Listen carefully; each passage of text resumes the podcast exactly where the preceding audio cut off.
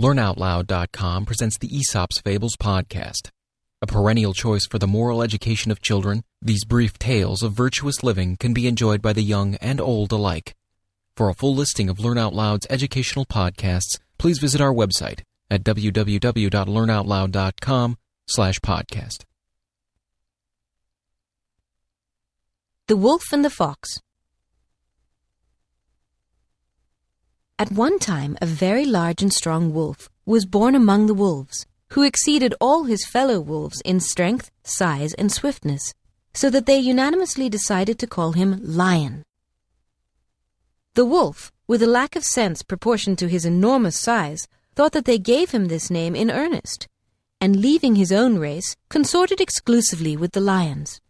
An old sly fox, seeing this, said, "Oh, may I never make myself so ridiculous as you do in your pride and self-conceit. For even though you have the size of a lion among wolves, in a herd of lions you are definitely a wolf."